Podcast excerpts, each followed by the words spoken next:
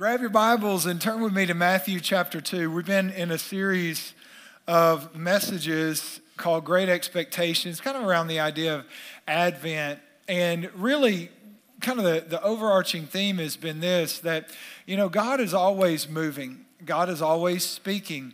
God has a plan that He is working, and we are invited into that plan and become a part of that plan through Christ. And so, God has a, a plan for your life, and He has a plan for my life. He has a purpose for us.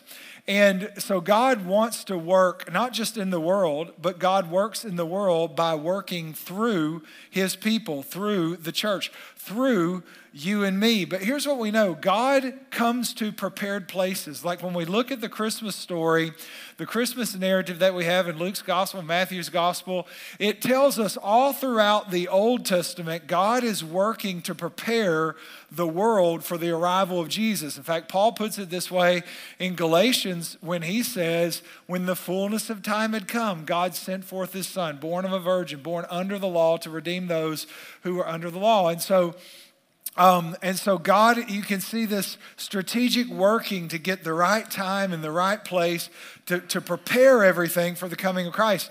And then when Jesus is actually born, we look at all the birth announcements that we get and, and even the precursors to that. There are so many, there are like seven or eight different words from the Lord, like Zechariah and Mary and Joseph and, and then Anna, you know, and, and, and um, so many others as God is working because what? God comes to prepare places. So it's one thing for us to believe God wants to move in our lives. It's one thing for us to even pray that God would move in our lives, but it's a completely different thing to actually prepare for God to move in our lives, right? Prepare. That's I think that's a lot of times where our faith is seen is what are we preparing? Are we preparing for God to use us and for God to work in our lives? And really that's kind of what we're talking about uh, in, in this series. And so today we're actually in Matthew chapter 2, and I actually preached from Matthew chapter 2 last week. And I'm going to actually preach from the exact same text again this week. Last week, we talked about the wise men and we talked about they were seeking the Lord. Today, I want to talk about something else, but I think the wise men give us an incredible picture of that. Uh, and so today, I'm going to talk about worship. Uh, so in Matthew's gospel, we know Matthew's gospel was written probably second, Mark's was first. Matthew and Luke give us birth narratives. They give us different pieces of the birth narrative, um, probably because, you know, well, it is because they're writing to different uh, groups of people at different times. Matthew is writing to Jews who are displaced probably in Antioch of Syria, um, probably you can say around 70, 75, you know, depends, but it's hard to date the Gospels exactly because, and here's the reason people say, well, the Gospels are all written by you know, people copying off each other and they're written hundreds of years and we don't have names and they're anonymous and all those. But you have to understand all of those, all of those um, accusations, I guess, or indictments against the Bible are, are really based in ignorance. Because until you understand the writers and why they're writing, and the fact that they're writing what is known as an ancient biography, and in ancient biographical writing, you didn't put those types of things in it because that wasn't the purpose, right? So when you, you know, if you if you understand scholarship, you understand these are all ancient biographies. Um, they're written in a styling in a way that makes completely sense with the writings of those days and they were written within you know the lifespan of the disciples and they were written on first-hand accounts and we can get into all that. But matthew is writing to jews and he's really trying to get the point across that jesus was really the king of the jews. He was he was of the lineage of david. That's why his genealogy is david's. Luke's is mary's genealogy. But he's making the point that this is the rightful heir and successor to the throne of david that he is a king. And because he's making the point to Jews that Jesus is a king, I think that's why the wise men are in Matthew chapter 2 or in Matthew's narrative and not in Luke. So, with that, we're going to read uh, Matthew chapter 2. So, would you stand with me? We like to stand as we read God's word together just to honor the word of God. How many know this is the word of God, not just a good book, it's the word of God. And so in Matthew chapter 2, we're going to read a good portion of scripture, but about the wise men. Verse 1, it says, Now after Jesus was born in Bethlehem of Judea in the days of Herod the king. Now that's Herod the Great. There are six Herods uh, in scripture. Uh, king Herod the Great is the first one. This is him. He has uh, three sons Archelaus, uh, Philip, and Antipas. Antipas is the most famous in the Bible because he beheads John the Baptist and he's the one Jesus stands trial before. And then Herod the Great has two grandsons, Agrippa 1 and Agrippa 2. Agrippa 1 uh, kills James, imprisons Peter. Agrippa 2 is the one Paul stands before. So if, if you understand that, there are six Herods, and that can be confusing, but there you go. Um, so this is King Herod the Great. Behold, wise men came from the east to Jerusalem, saying, Where is he who has been born king of the Jews? For we have seen his star in the east and come to worship him. And when Herod the king heard this, he was troubled, and all of Jerusalem with him. Now, Jerusalem was probably troubled because he was troubled, because when he got troubled, he started killing people. In fact, he killed his own son, and, and he, what history records is he killed his favorite wife. Um, so I don't know that being his favorite wife's worth a lot. You know, uh, guys, don't go home and tell your wife she's your favorite wife. That's weird. Anyways, um, but because they didn't want him to he was worried about his power, his throne, etc. So when he got troubled, he, everybody was troubled. And says, when, when he had gathered all the chief priests and scribes and the people together, he inquired to them where the Christ was to be born. And they opened up and they went back to the book of, of Micah. So it said, so they said, in Bethlehem of Judea, for this is what's written by the prophet. This is a quote from Micah. But it says, But you, Bethlehem, in the land of Judah, are not the least among the rulers of Judah, for out of you shall come a ruler who will shepherd my people Israel. And then when Herod, then Herod, when he had secretly called the wise men, determined from them what time the star had appeared. And he sent them to Bethlehem and said, Go and search carefully for the child. When you found him, bring back word to me that I may come and worship him also. We know that's a lie uh, because he ends up, it's called the Massacre of the, in, the Innocents. It's in history. But he ends up killing uh, Jewish boys two years and younger uh, because he's trying to make sure whoever this Messiah is, is is extinguished essentially. And I think he was going to kill the wise men. That's why he said secretly, "I want you guys to come back." Uh, when they heard the king, they departed, and behold, the star which they had seen in the east went before them till it came and stood over where the young child was. Notice the saying young child. I think seven or nine times in this passage it refers to Jesus as young child. So this is not actually the night of his birth. This is probably about 18 months later. Um, in verse 10, when they saw the star, look at this, they rejoiced with exceedingly great joy. And when they had come into the house, they saw the young child with Mary his mother and fell down and worshiped him. And when they had opened their treasures, they presented him gifts of gold, frankincense, and myrrh. Then, being divinely warned in, a, warned in a dream that they should not return to Herod, they departed for their own country another way. Let's pray together. Father, thank you so much for your word. Lord, today as we open the word of God, we also open our hearts to receive from you. And we pray, God, we wouldn't miss this moment, but that you would speak to us. Lord, I pray you'd speak to every person a word from you today that will bring hope, that will bring life, that will bring encouragement. God, a word from you, we pray. Help us hear it now in Jesus' name. And everybody said, Amen. You can be seated. Thank you so much for standing. I call this message King Sized Worship. And that's really what I want to talk about today. In fact, this when we started the series, this was really where the series originated was this message. This is really what I want to talk about because I have really a burden from the Lord and I feel like what the Lord is speaking to me is that he wants our church to go to a higher dimension in worship, a greater place in worship, a greater encounter in worship. And so I want to talk about it. And, and I think in this passage, what is so wonderful is you have these wise men and their search for the king and their response to the king, I feel like gives us a great picture of what worship looks like.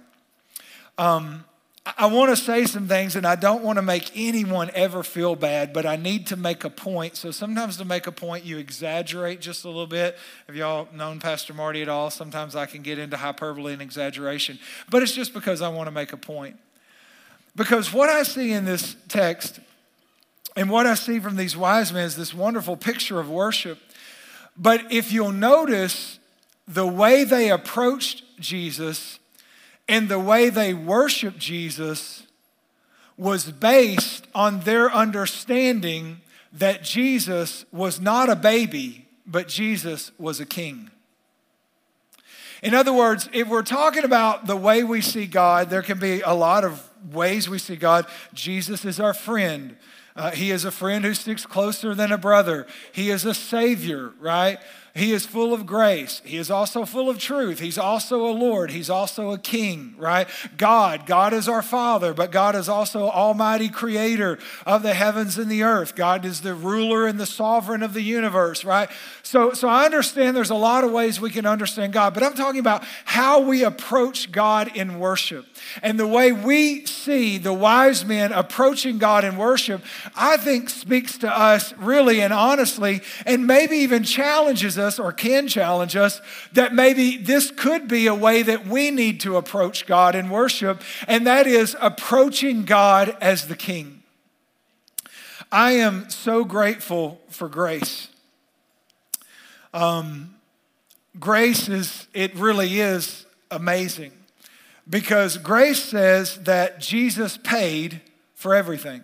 He paid it all. He paid for my sin. He paid for my shortcomings, my failings. The Bible tells us everyone has fallen short of God's standard, right? But the Bible also tells us that Jesus paid for the sin of the world. So in the old covenant, before Jesus came, everyone could not go into the presence of God. They had to worship from a great distance there were only certain times and certain seasons that a certain priest could actually go into the holy presence of God. And that was only if he had met all of these ceremonial requirements.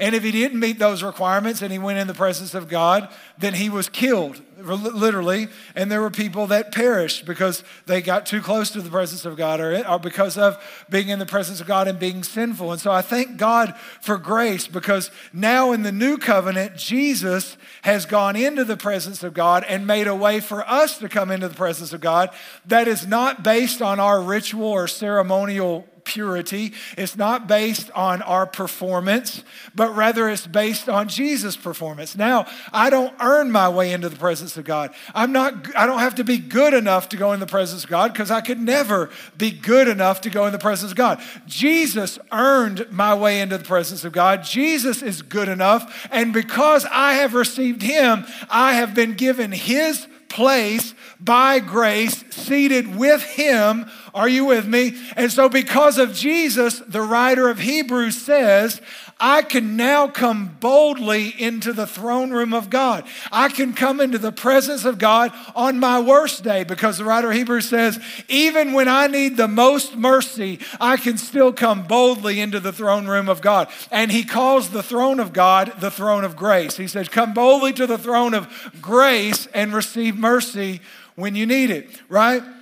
When you need it the most. So I thank God because of Jesus, now me coming into the presence of God, I've been given unfettered, unhindered, unlimited access, and I can come in on my worst day. I can come in when I messed up the most, and I don't have to be worried. I don't have to be worried that God, that the presence of God is going to kill me because I'm so unholy because I have the holiness of Jesus and I have the place of Jesus, and I can come into the presence of God, and I thank God for that. Are you with me? That's that's wonderful. But I want to say something.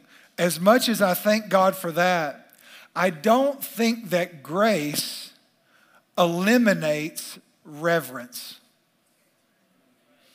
I don't think that's the idea of grace, is that now I don't have to be reverent. Now I shouldn't venerate or revere the Lord. There should be no fear of the Lord because Jesus has paid it all. In fact, I think the more under the more I understand grace, the more reverence I should have.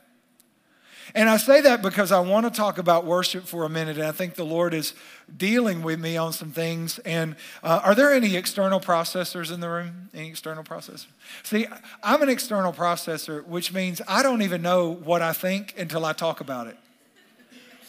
It is in talking about it that I figure out what I actually think about it. Is anybody else like that? Yeah, I, the, the people that can internally process and within themselves work it out and come to a conclusion, conclusion and bottom line and say, this is what I think, this is what I believe. And I admire that. Like, because I can't. I have to talk about it to even figure out how, I, like, I don't even know how I feel till I talk about it. Is there anybody else? Some of you husbands are like, I'm married to somebody like that, you know, and uh, it's a blessing. And so um, I'm so grateful for the hands free technology in our cars because a lot of times driving down the road, that's where I try to figure out what I think and feel about things. So I have to talk about it, but I'm talking about it to myself out loud. But people that are beside me at the red light, they think I'm on the phone. Because if not, they would think he's crazy. but my, my point is, I, I want to process a few things with you, not, not uh, condemningly or anything like that, but just say, here's where the Lord has kind of been dealing with me about um, because I'm wondering if maybe our approach to worship has become too casual. Um, like, I thank the Lord that church is, I, like, I love church. I, in our life group the other night, I was talking, I have a guys' life group, and we were talking about it, and I said, I love everything about it. I love the people, I love the messiness, I love what I get to do. Um, but I said, you know, mostly sometimes where we're at, I said, honestly, sometimes I'm trying to figure out are we doing church for people or are we doing church for God? And sometimes those things feel like they're like opposed to one another. Like if we really did church the way God wants us to do church, I don't know if a lot of people would come to it. And sometimes I, I'm wondering if we really do church the way people want church, if God would come to it. And I said, sometimes I feel like there's this tension all the time. And, you know, back before the Jesus movement, because God moved powerfully in the Jesus movement, and He needed to because church had, churches had become a lot of times very legalistic and so traditional and formalized that lost people weren't welcomed in churches. I mean, i.e., the Jesus movement, hippies weren't even welcomed in church because they were hippies, right? Um, and then God moves, the Jesus movement, God moves among the hippies. And, and church, I, I hate to use the word casual, but it became a little more accessible and dress codes started changing. And then, especially in the kind of the seeker movement, seeker friendly church movement of the 80s, um, you know, church really became about attracting people and, and doing church that people would come to. And there's a part of that that's good because how many know if no one comes to church, then God can't meet with them here, right? There's a you see the balance, you see you see what it's like maybe to be on the pastoral staff and trying to figure this out. Like like if we if we just do church maybe the way we see it in the Bible, where Ezra stood and read from the Bible all day until evening. Nobody's coming to that.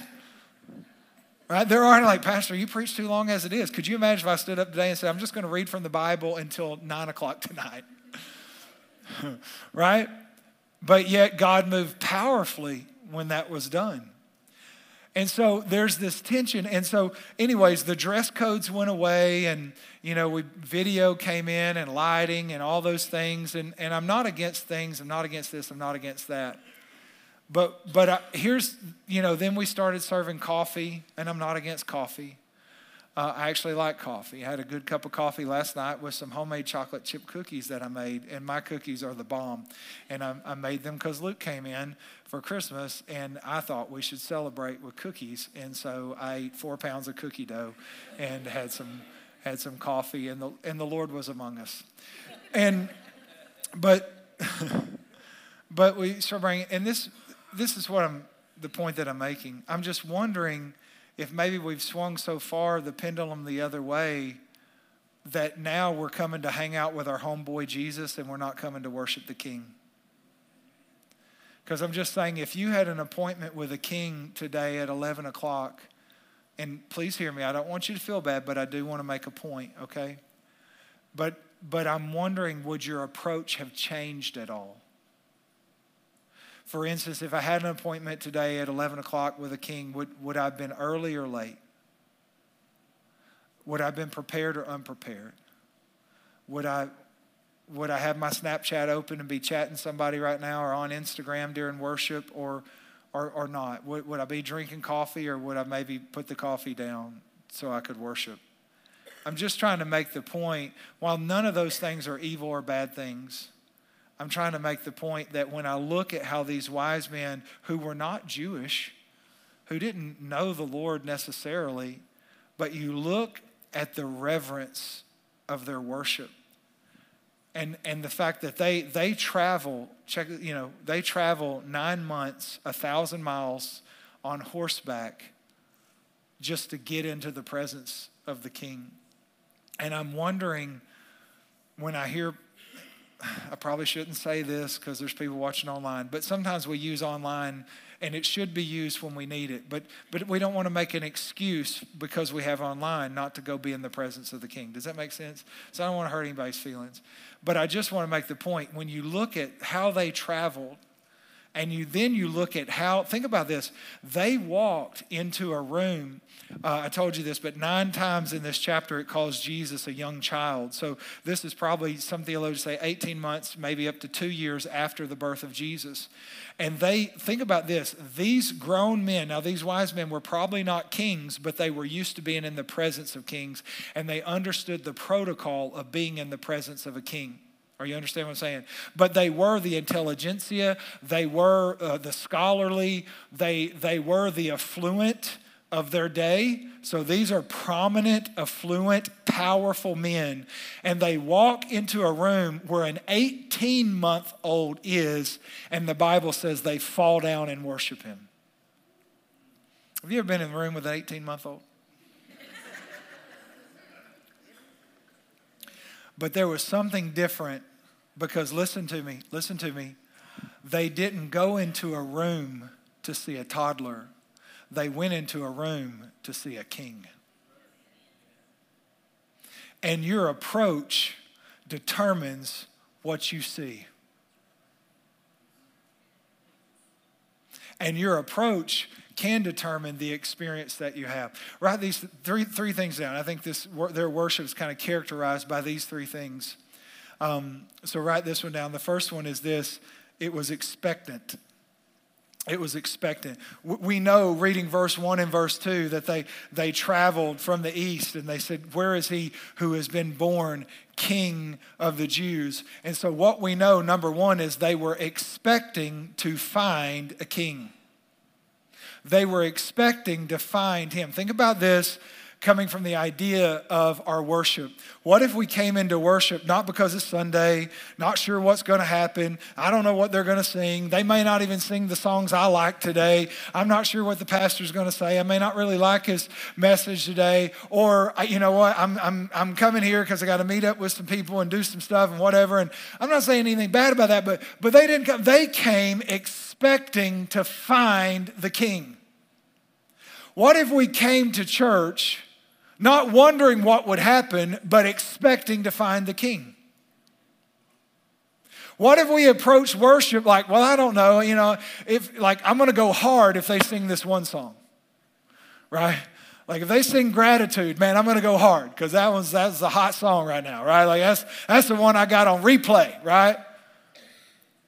Oh man, they're singing. I don't like this song. But what if you came and what if I came? And what if we came to worship expecting to find God? Not expecting to worship, but expecting to find God. Yes, we're going to worship, but we're going to worship because we're going to find God. Remember, we talked about this last week, but Jeremiah 29 11 says, You will search for me and find me when you search for me or seek for me with all of your heart. And then if that's verse 13, verse 14 continues and says, I, the Lord, will be found by you. And this is a promise that God gives us all that if we really approach him and we really seek after him, he's going to he's going to reveal himself and we're going to find him. And so since we have a promise from God that tells us if I search for God, I'm going to find him, then shouldn't we come into worship every time expecting not just to worship, but to find him? Right? We should be expecting to find him. And because, now think about this, because they were expecting him to be in the room, they were expecting to worship. Do you see the difference? Like, I'm not just coming to worship. No, I'm coming to find him. But because I'm coming to find him, I'm coming to worship. See, sometimes we get them back. Well, if I worship, I'll find him. Well, if I, if I expect to worship, maybe he'll show up. No, if I come expecting to find him, I'm going to worship. They worshiped because when they got in the room, he was in the room. Are, are you with me? Now, think about this because there's almost a progression here.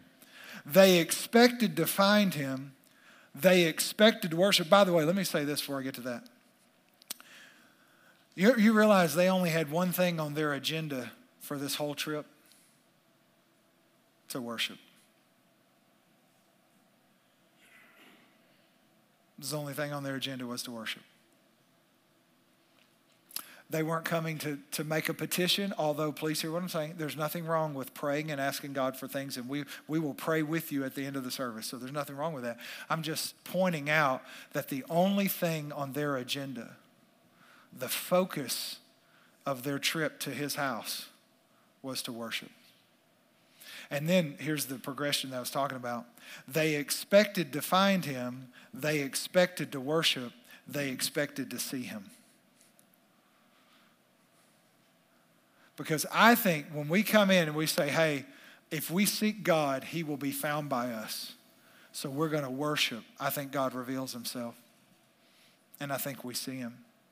And I think that's what happened here. They, they expected to find him, they expected to worship, and so they expected to see him. I wonder if our worship would go to a new level if we came in expecting to see God when we worshiped. I was thinking about, I'm like, well, where did all this expectation come from? I mean, this is kind of a crazy moment that happens here. Where's this expectation come from? And what I realized is the expectation was so high because the investment was so high.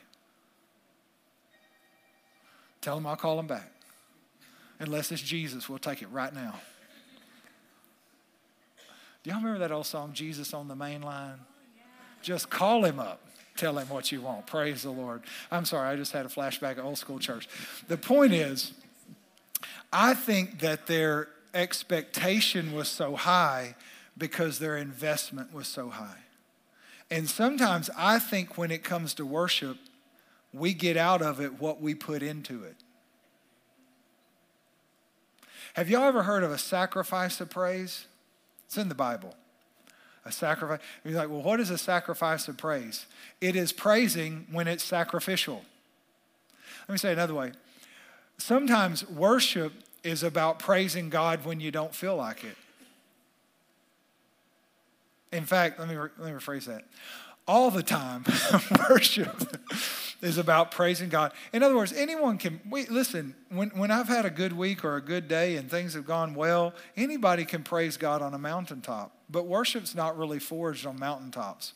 Worship is forged in valleys. It's when we praise God in the dark. We praise God when it hurts. We praise God when it's hard. We praise God, like we sang today, when our hands are empty. We praise God. When the weapon is forming against us, we still praise God. Like when we can't make it make sense or see it and don't not sure what's going That's that's worship right? That's investment, right? That's worship that costs. And I think maybe they had the experience that they had and the expectation that they had because they made the investment that they made.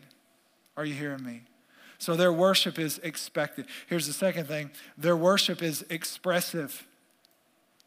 Their worship is expressive. Look at what this says. It says, and when they saw the star, when it settled over the house, it says, they rejoiced with exceeding great joy. It could have just said they rejoiced, it could have just said they were joyful.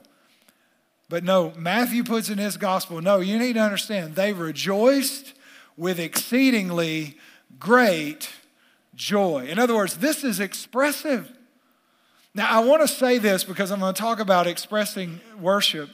I want to say this. My goal here is not to get anyone to act a certain way or to exhibit any form of behavior. That's not what I'm talking about. Because I've seen some people do some wild things that I don't think was worshipful at all. No.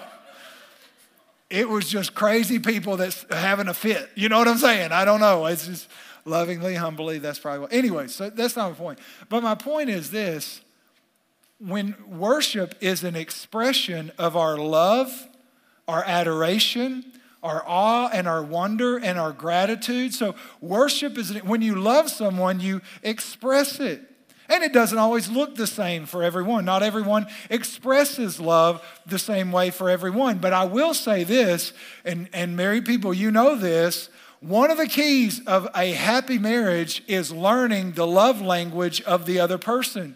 Because you can express love the way you're comfortable expressing love, but if that's not the way they receive love, they have a hard time receiving that. So, what you do is you learn how do they like to be loved, how do they like to receive love, and I, I curtail, and that's how I express my love and affection for them. Are, are you with me? Uh, one of the ways Jana loves me, besides good cooking, is uh, in fact, we're going on a fast as a church in January because I've got to deal with some of her good cooking because it's I found it. You know, you understand what I'm saying, and uh, there's more of me to love. And um, but one of the ways she she expresses love is she loves post-it notes, and so she will leave post-it notes in places for me to tell me something nice or whatever. Well, uh, when when she goes out of town, a lot of times she'll she'll do certain things like this. And uh, so this past week, she had to be out of town for a couple days for work. And so she left some post-it notes. And I mean, she leaves them in interesting places. Like she, let, you know, the mirror in the bathroom, that's pretty obvious. How about the shower? There were post-it notes in my shower. And it's sweet, and I love it, and I laugh every time. But the funniest one was she decided to get sneaky and put a post-it note between my pillows thinking, well, when he goes to bed, he'll take the big, you know, the top pillow off and see the post it note. The problem was I wasn't sleepy when I went to bed, and so I thought I'll watch a little bit of Sports Center. So I needed my head propped up, so I just pulled the cover, you know, and got in on top of two pillows. Well, after I fell asleep and woke up, I pulled the pillow out, went back to sleep until about three o'clock when I rolled over and something stuck to my face. And how many know that's a weird way to wake up? Like I've woken up a lot of ways, but having a post it stuck to my head, I have never tried. And I don't recommend it. It felt like I'd been attacked by Spider Man, like, oh, you know what I'm saying? And I'm like, you know, and then all of a sudden I, yeah, I keep my eyes, because I don't like to wake up in the middle of the night. Y'all, if I have to go to the bathroom, I do it with my eyes closed the, the whole way. And it's a talent and it's a skill that I have, and I probably should never tell you guys this, but I don't like to wake up. So I'm sitting here in the middle of the night trying to figure out, and I'm like, I'm not going to wake up and turn on the light. And finally, I feel of it, and it's sticky. And I'm like, it's post-it note. and, and I'm like, I love her. And I'm going to read this in the morning. And I sat over and went back. To, I'm just saying, when you love someone, there are different ways, but you express that love. And, and when you worship, that's what worship is it is an expression of what we feel towards God, um, it's an expression of how we view Him. And that's what you really see with the wise men as they express their worship from wise men to a king. They're expressing their themselves to a king. And when the Bible talks about worship, it actually gives a lot of different expressions of worship. And so I want to show you these are biblical. I'm not saying you have to do these. I'm just, I want you to know they're in the Bible. And I want you to know these are ways that God receives worship. And these are ways we can express ourselves to God in worship. But we're singing Psalm 96 1. Oh, sing to the Lord a new song. Sing to the Lord all the earth. Now you may be saying, Pastor, I don't sing very well. Psalm 101 Make a joyful noise to the Lord, all ye lands. So there's your, if you can't sing, you can still make a joyful noise. Praise the Lord, right? Um, Psalm 47 1 Oh, clap your hands, all you people. Shout to God with a voice of triumph. So clapping and shouting. You know, every now and then, and we'll be in worship, and you hear a woo, and people are like, I don't know what that means. That's just someone worshiping. That's all that means. Woo! You know what I'm saying? I, am not saying you have to. I'm just saying there's times where you're not sure what else to do, but woo feels pretty good. You understand what I'm saying? Um, Psalm 95 6 says, Oh, come, let us worship and bow down let us kneel before the Lord our Maker. So again, there may be times in worship where it may if have space or whatever, it may feel appropriate to bow down or to kneel. This is this this is a way we just express our reverence to God. Psalm 1, 134, verse 2. Lift up your hands in the sanctuary and bless the Lord. I want you to know it is according to the Bible, it is scriptural. This is listen, lifting your hands is not a Pentecostal thing. It is not a charismatic thing, it is a Bible thing. And we lift up our hands. Sometimes we lift up our hands just to say, Lord, I surrender. Sometimes we lift up our hands to say, Lord, you are holy and there is none like you. There's, there's a lot of ways we lift our hands. And listen, I understand worship is about Lord, the Lord. Let me tell you something the enemy does. Because uh, I experienced this. I remember the first time I was going to lift my hands in worship, it's like I had to build up to it. And it's funny because worship's supposed to be about the Lord, but the moment you do something new in worship, like kneel down or lift your hands, all of a sudden the enemy makes it all about you. Have you noticed that? And because here's what you think everybody's looking at me. I remember the first time I lifted my hands in worship, and guys, I did a very beginner move. If you understand worship, very beginner move, I just did hold your TV. And I remember I just did hold your TV, and I thought everybody in this room is staring right at me right now. And all I'm doing is the hold your, y'all know there are different, right? Because there's hold your TV, take it to a big screen, big screen. My fish is this big. My fish is this big, right? You understand? You understand those, right? Wash the windows, wash the windows. Two hand wash the windows. This is kind of advanced, right? Score touchdown, right? I have heartburn right? So I mean, there's a lot of there's a lot of different there's a lot of different. But I'm just saying, I was I wasn't even doing my fishes this big. I was just doing hold the TV, not even a big screen, right? By the way, there's there's also uh, hold the baby. Hold the baby, and then you can work that into a Mufasa. Anyways, um, so but the point is, The point is, there's, and, and they're appropriate, but listen to me. Don't let the enemy try to make it about you when you're trying to make it about God. Right? Don't buy in that lie. No one's watching you. And if they if they are, then it could be an encouragement to them. But my point is, it's okay to lift our hands and worship. It's okay to worship. It's okay to kneel. It's okay to bow. It's okay to clap. It's okay to shout. Those are, those are things that we do when we express our worship. Now, I can give you this one's kind of advanced, and I'm not saying you should do it, but Psalm 149 3 says, Let them praise his name with the dance. Let them sing praises to him with the tambourine and the harp. I'm not saying you should. We don't have a lot of room in here, but I'm just saying it is in the Bible. It is in the Bible. I'm just saying all of these are expressions of our worship and how we feel.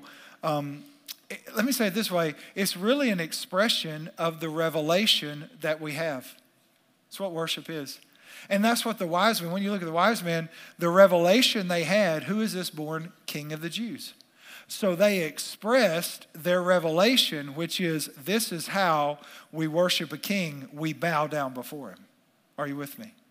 But you think about the woman in uh, Luke chapter 7, there's an unnamed woman who comes and breaks an alabaster flask over uh, Jesus' feet. Now, this is different than Mary.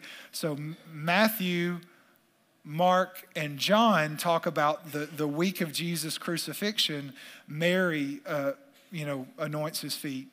Um, this is a different woman. She's unnamed. She had a very sinful past.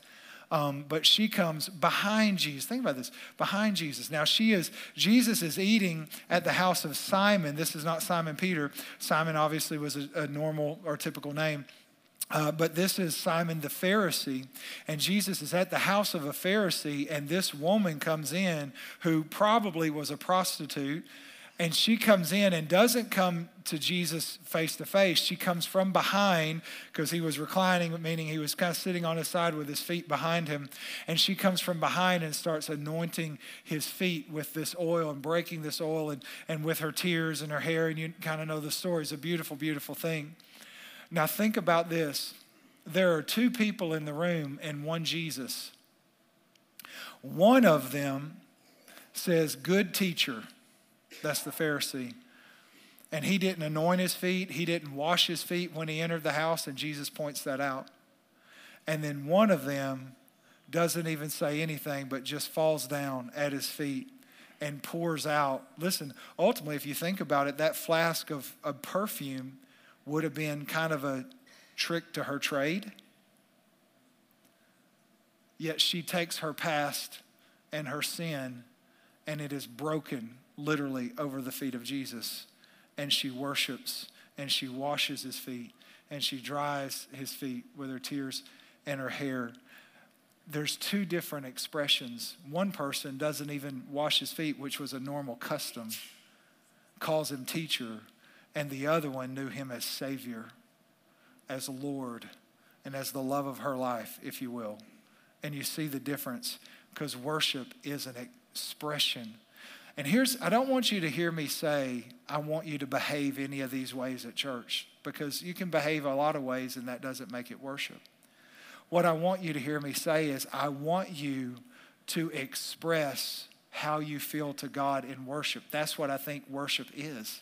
That's how we know we're worshiping is when we truly from our heart express back to God who he is to us. Does, does that make sense? So their worship was expectant and their worship was expressive. And here's the last thing their worship was extravagant. Their worship was extravagant. It says, this is verse 11, it says, When they had come into the house, they saw the young child with Mary, his mother, and fell down and worshiped him. And when they had opened their treasures, they presented gold, uh, gifts of gold, frankincense, and myrrh. Uh, I wanted to say this, but when it says they fell down, that word in the Greek actually means to collapse like a building that's been imploded. That's what it actually means. So they didn't just, it wasn't just a customary kneeling, but they just melted in the presence of God. They just collapsed in the presence of God. But then their worship was extravagant because they brought these gifts. Now, we typically say there are three wise men because there are three gifts. There could have been four, there could have been five, there could have been 10, there could have been two. We don't know exactly, but we know they brought three gifts. And probably each wise man brought some of these three things because, and here's the, the key, they were all from Persia. These represented the best that Persia had gold, frankincense, and myrrh. And so when you came to worship a king or you came to pay honor to a king, you brought the best that you had. Come on, everybody hear what I'm saying? Because when we come to worship, that's what worship looks like when you're worshiping a king. You come to bring the best right? Now we know these three gifts prophetically, they the wise men would not have known this, but they actually represent the life of Christ in that gold is his royalty, frankincense represents deity, and myrrh represents humanity uh, and the fact that he would die because you anoint bodies that have died with myrrh. In fact, they were coming to anoint Jesus with myrrh on the third day but he had checked out early, everybody. How are you with me? Right? And so they wouldn't have known that, but they were bringing the very best that they had. And that's really the question that I have is when we come to worship, are we bringing our best? Because I have to be honest with you, I have been very guilty of coming to worship and not bringing my best.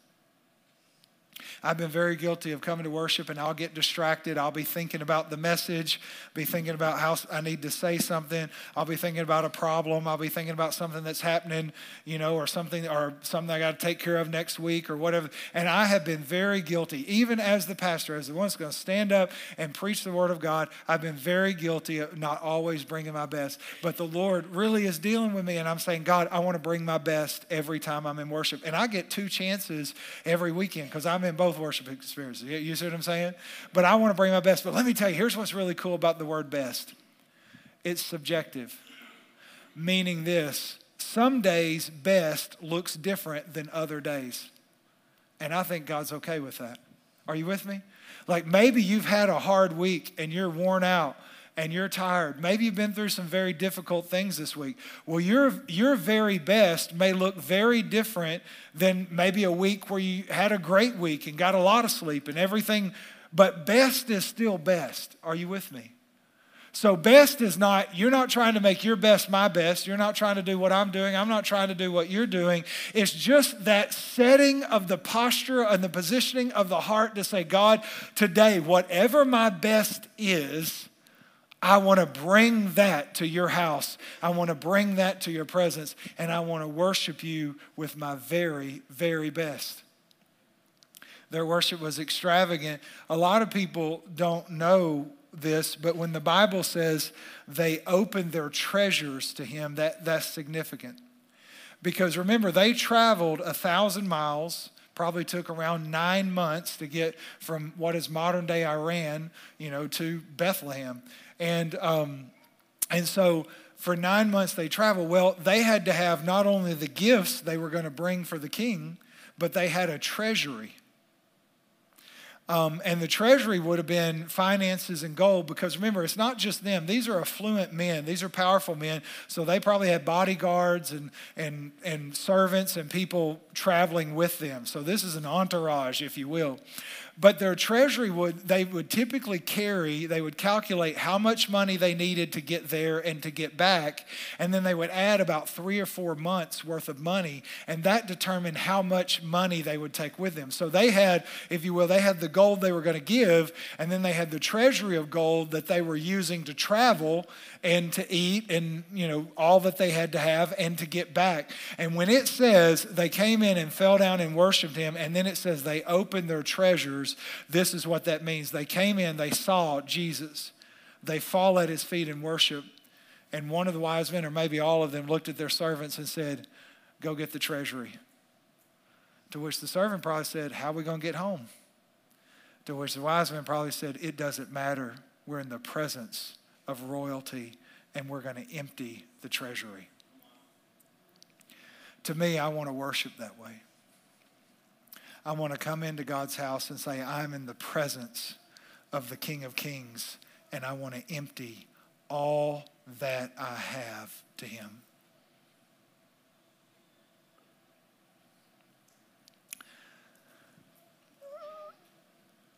You can't separate, I just want to say this you really can't separate worship and giving, by the way. Not in the Bible. In the Bible, they're always together, worship and giving. And what the Lord was speaking to me, because several months ago, y'all remember, before we moved in this building, we did a series and we talked about giving. And a lot of our church went to a new level. A lot of church, a lot of our church decided to begin to tithe and and we saw a lot of people following God in new ways. And by the way, I've received testimony. I, every time I come to church, I get a new testimony.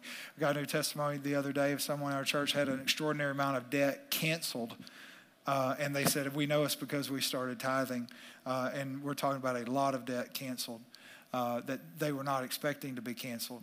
But they said, I know it's because we took this step.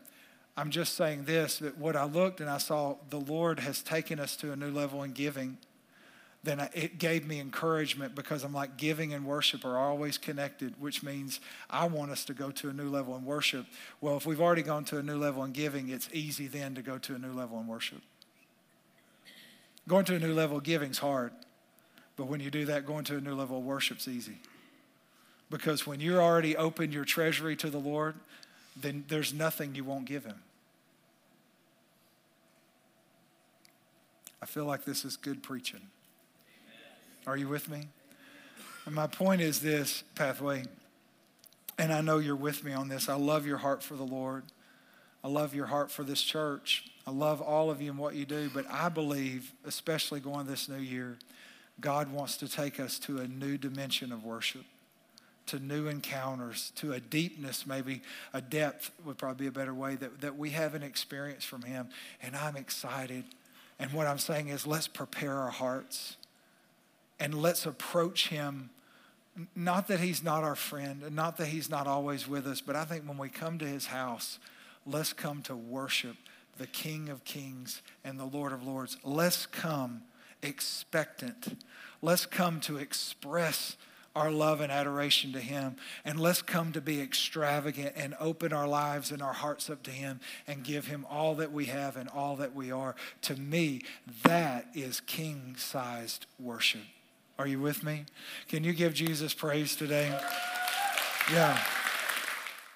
Hey, Pastor Marty here from Pathway Church, and I just want to say thank you for joining us. And I want to encourage you to get connected and stay connected. And there's several ways you can do that. Number one, you can download the Pathway app, and we are all the time offering resources and information on that app for you. You can also subscribe to our YouTube channel, and if you do, make sure you click the bell so that you never miss any life giving and life changing content as we add it to the channel. And then also, uh, make sure you follow us on social media on Instagram, on Facebook. Look, our hope and heart for you is that you walk in the purpose for which God made and created and redeemed you for.